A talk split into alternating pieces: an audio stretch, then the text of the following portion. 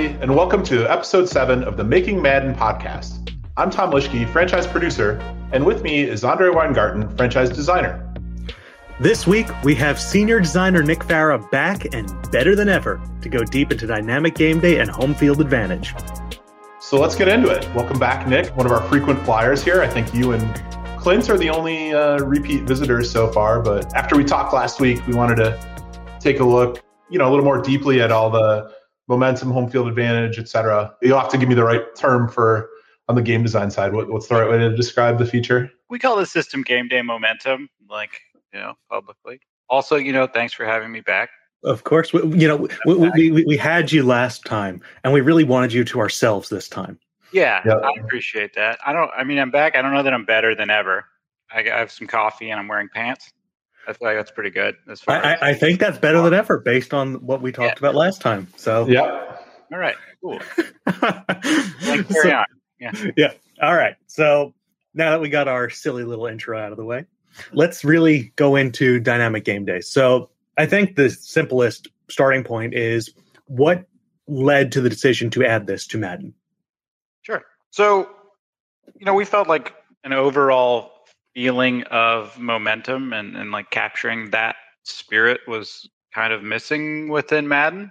We also wanted a, a better way to simulate some of the like quirks, oddities, fandoms, some of the like intricacies in the NFL that don't really carry over very well from what we we normally do. You know, on another note, like we've had momentum systems in in the past here at, at Tiburon. You know, NCAA had their version of momentum, and we kind of looked at that and we liked some of the ideas there, but we really wanted to make like a modernization of what that tried to accomplish. Mm-hmm. That system had some cool things in it for sure, but it was kind of limited in scope as far as like what it actually did within the game, and it was very kind of nebulous as far as what it did.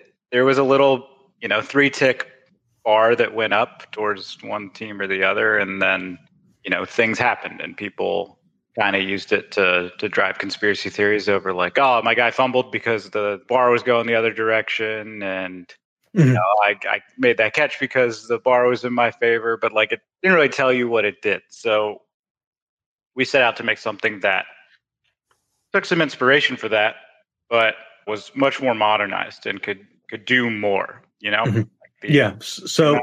in, in NCAA, it was not every team, right, that had momentum. There, there was like a shared pool of things that it would do. You know, it could make your play art wiggly or, you know, hide some of your receiver icons. And we definitely, you know, paid homage to some of those effects with some of the uh, mm-hmm. factors that we ended up creating. But there wasn't anything really specific to individual stadiums. You know, some stadiums were harder to play in than others based on that design, but there was nothing really unique. It was the same set of stuff that happens everywhere you go.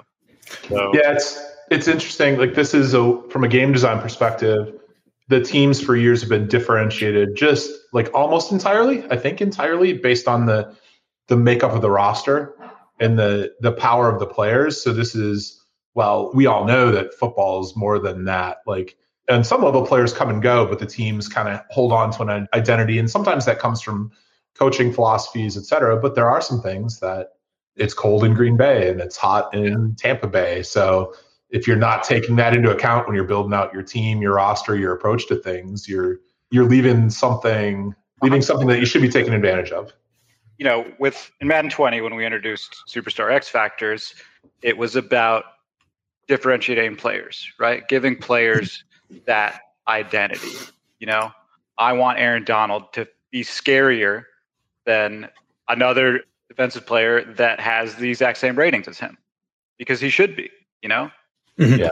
And this feature is really trying to give some of that identity and character to kind of teams and stadiums because like you said you know the rosters will change but there are things about the broncos that don't change or there's things about playing at lambeau that yeah. don't change yeah j- just because peyton manning left doesn't mean that denver's not no longer a mile above sea level you know, like that that that is a thing that still exists.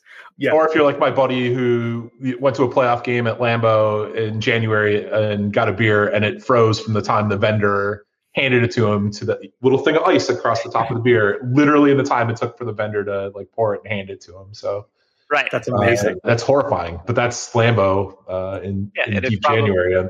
Different to play in those conditions. Uh, mm-hmm. you, you, would th- you would think a little bit.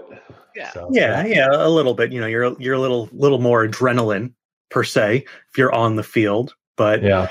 Uh, with that said, you mentioned like NFL quirks and fandoms. So, based on that, how did you come up with each stadium's home field advantage? Right? You know, what went into that research process, and do you have any examples of like a moment or something that triggered one of those? Sure. So initially, a lot of it was investigating what what we currently had in the game mm-hmm. because and this is something that kind of blew my mind but like we attempted to simulate some of these things in the past but with almost no visibility so I, I went into some of our data and was was looking around and you know poking around in the editor and i found that in the broncos stadium we would give you a on simulation game style we would give you a 2% kick power bonus to simulate the altitude mm-hmm. of being that high. Because you know the ball travels further and like yeah, yeah. sense. But of the Madden community, who is did anyone feel this two percent kick power bonus? I did. Yeah? Yeah. Two percent. Yeah. What would that that manifest as you knew you could hit from about a yard it, deeper? Yeah. Yeah. Okay. Mm-hmm. The math checks out. That's two percent from fifty yards. right. So we have a Madden developer who uh, was aware of this. That's good. Yeah. There's no a normal human, a non-object human, if you will.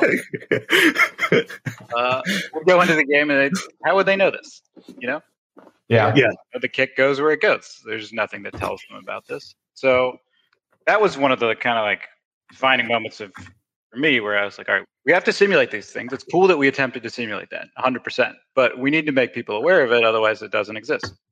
Yeah, so, that's the, there's a lot of that talk, like when we're doing new features is, well, cool that, you know, it's happening in the game, but what are we doing to make the gamer know, feel, react to that thing so they can make a choice on it. I mean, that's yeah. the big thing. They can't, they can't make a choice based on it, have that fun decision unless they know it exists. So. Exactly. So that kind of that evolved into a game day condition that can show up in like Azteca and when you're playing at the Broncos Stadium where passes and kicks can go a little bit further than they normally do. And we tell people about that now. So that led to me researching like, all right, I want to I want to attempt to do something mostly unique for every team in the NFL.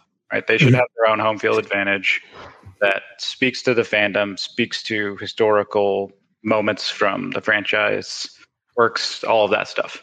So this was a lot of like me watching documentaries and ESPN YouTube videos and reading countless pages on stadium designs and trials and tribulations of turf that was added to the stadiums. You know, really exciting stuff.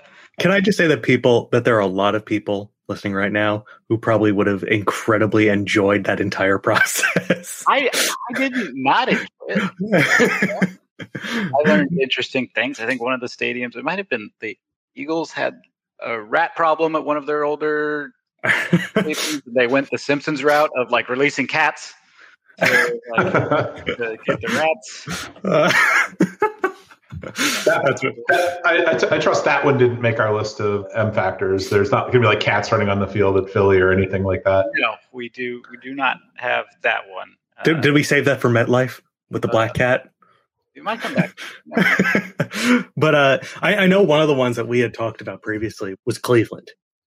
Yes. So, what was the inspiration for the M factor that we call the dog pound? Obviously besides the fact that that's what the fan base is called.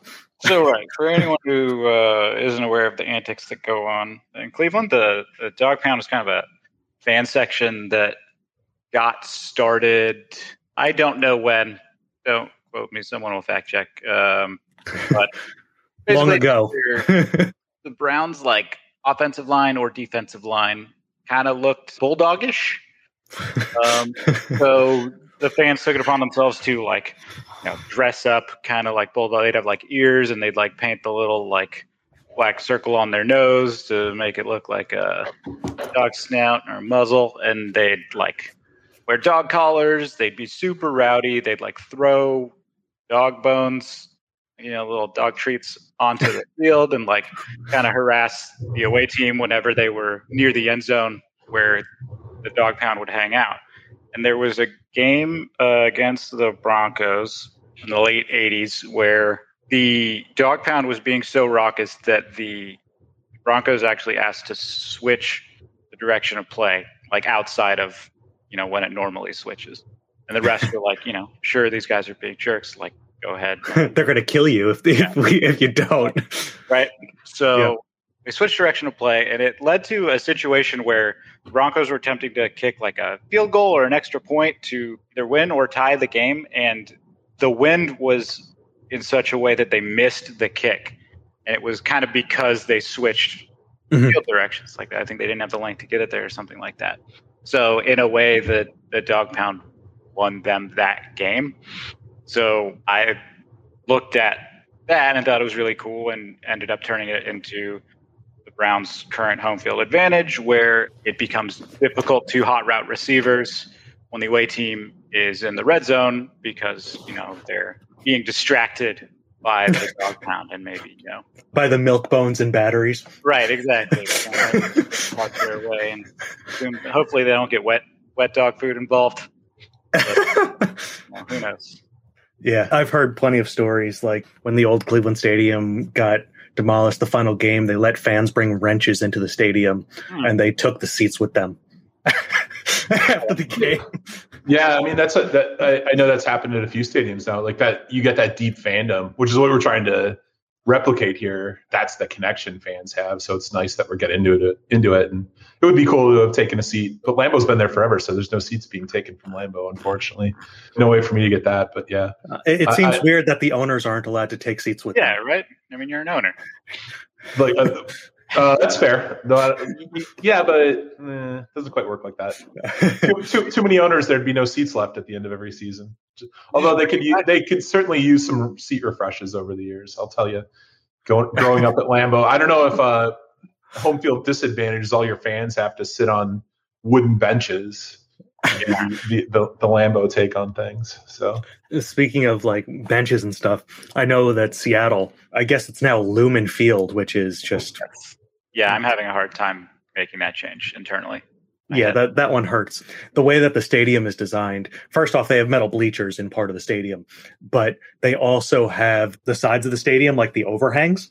So what happens is the noise goes up and it funnels directly down straight onto the field from those two sides, which is just ear splitting. So the We Are 12's one I would very much assume is based on crowd noise and things of that nature. Yeah, I mean it's definitely inspired by the the fandom in Seattle. I mean it's a little bit of like Beast Quake, right? Where mm-hmm. you know Marshawn ran so amazingly that the crowd roar registered as a seismic event, uh, so, which yeah. is still a crazy. I, that that might be the craziest story in terms great. of crowd noise. It is pretty great. So yeah, that that kind of manifested as the squiggly play art, you know, just being so rattled by the noise mm-hmm. coming out from this crowd. One of the yep. famously loud stadiums up there with Arrowhead and Superdome gets pretty loud.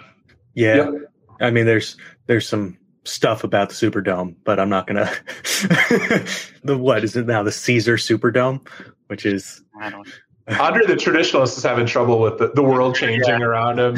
I, I, I, don't, I don't like it. It was like the Mercedes Benz Superdome, and now it's like the Caesar Superdome. I, I don't know, but beyond that, how about specific stadium quirks? Right, we talked about the fan base having a lot of impact, but what about like a stadium specifically that impacts an M factor? Yeah, so at Hard Rock in Miami, they kind of evil genius level stuff, but they they designed the stadium in such a way that the home benches are always in the shade and the away benches are always getting blasted by the sun. Like like oh, something that they oh. did the, the arches Yeah, top of it, and like the rims. That's where, terrible. Yeah, they're just baking their opponents, which is pretty great. Really diabolical, but that manifested in their home field advantage, where the away team just kind of fatigues a bit faster since they're getting cooked by the that glorious sun in the Sunshine State. the Miami Sun. Yeah, no, that, yeah. that might be a little bit of a killer. And then Dallas, you know, the Cowboys. Like some some people didn't like this one when we announced it, but the gigantic jumbotron that has you know deflected a couple of kicks in the past was the inspiration for Dallas's home field advantage, where yeah, you know, punts don't go as far because the rationale is the kickers need to adjust their normal trajectory to avoid bonking off of that thing. What, what is it like? Fifty yards long? So, some some ridiculous size. It's, it's not. It's not small. So how many the, how, how, many of the stadiums have like those kind of unique quirks? Do you think? Like how much of it is like um, the, the historical things, and how many of them are like quirk driven? I would say the the vast majority of them have something that is pretty similar to that. Not everyone has something as well known, I guess, as as like the, the jumbotron in Dallas, and mm-hmm.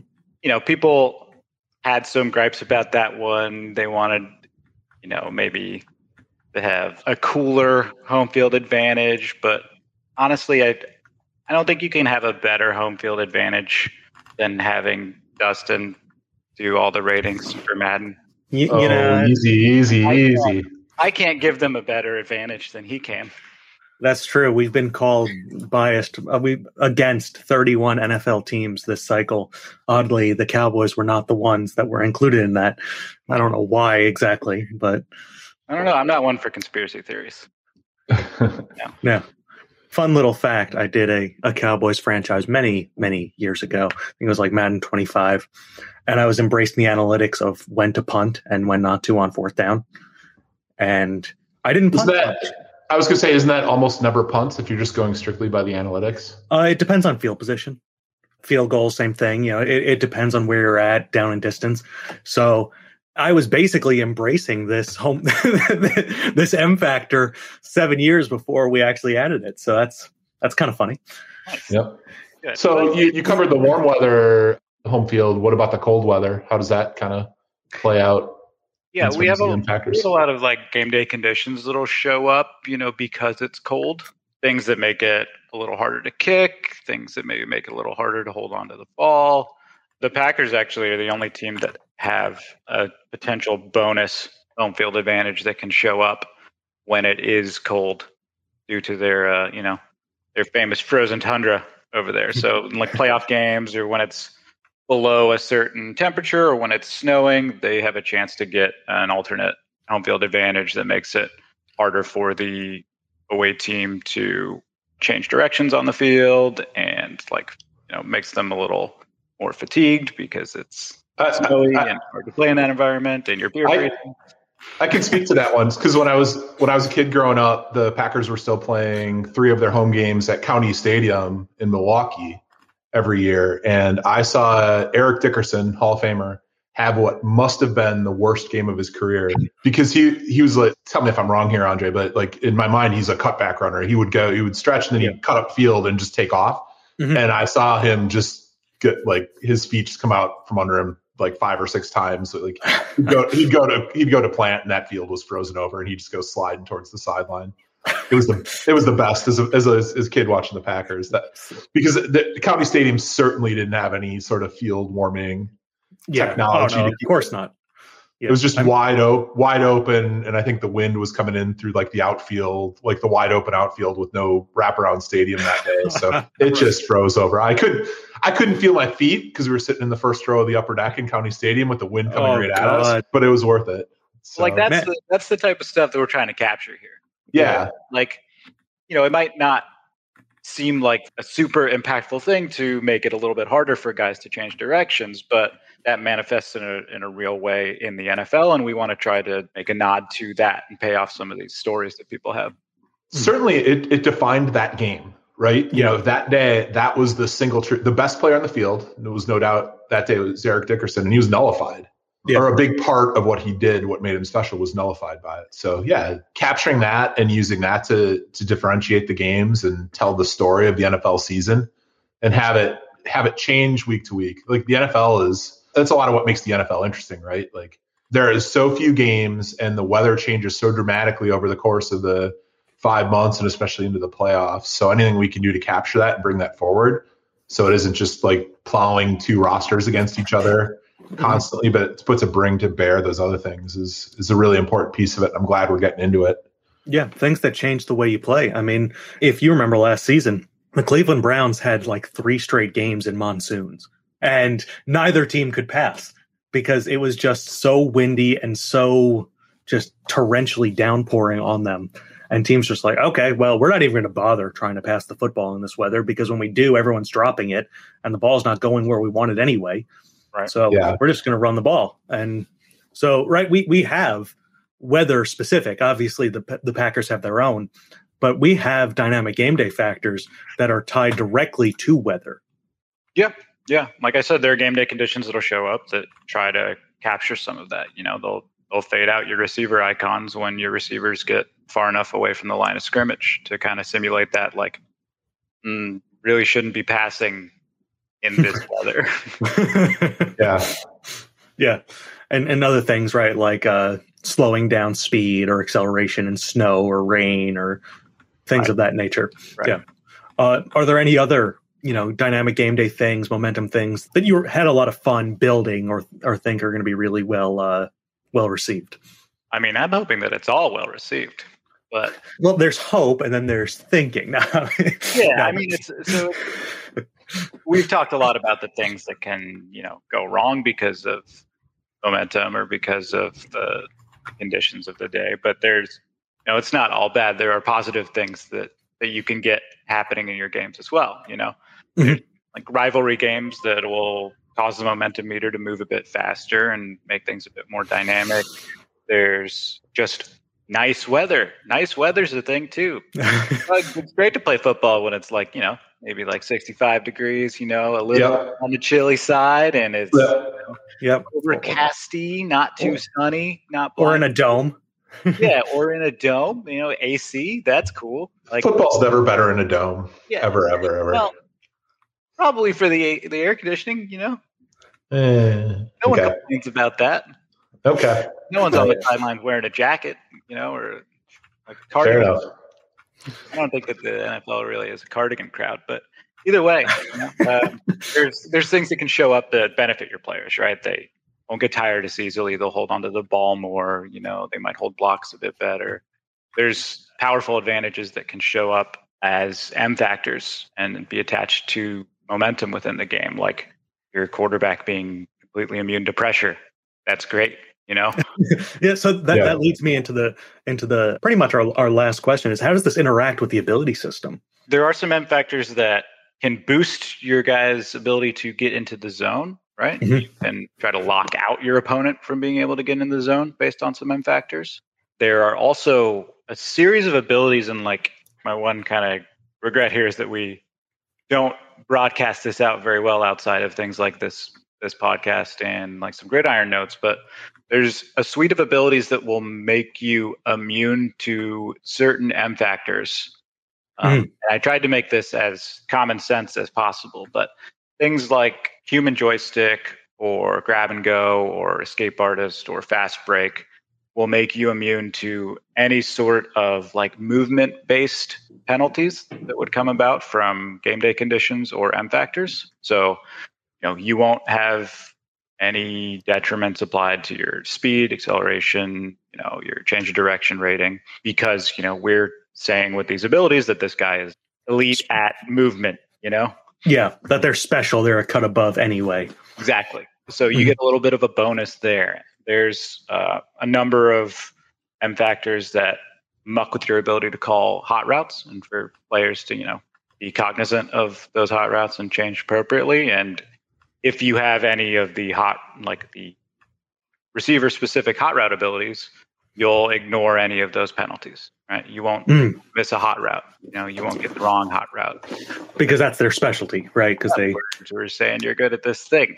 So yeah, we have some some cool interactions like that between the ability system and the stuff going on over here on the M factor and game day condition side. Yeah. Yeah. Awesome. Uh, do you have any final notes before we wrap this up?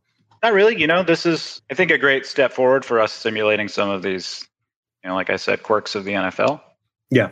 In the future, you know, we'd we'd like to try to build upon that. You know, add add some more of these things. Maybe go deeper within some of the modes on how we use these things. Like maybe in franchise in the future, you can get to a point where you can improve your stadium and Mhm. you know, get more powerful home field advantages for them.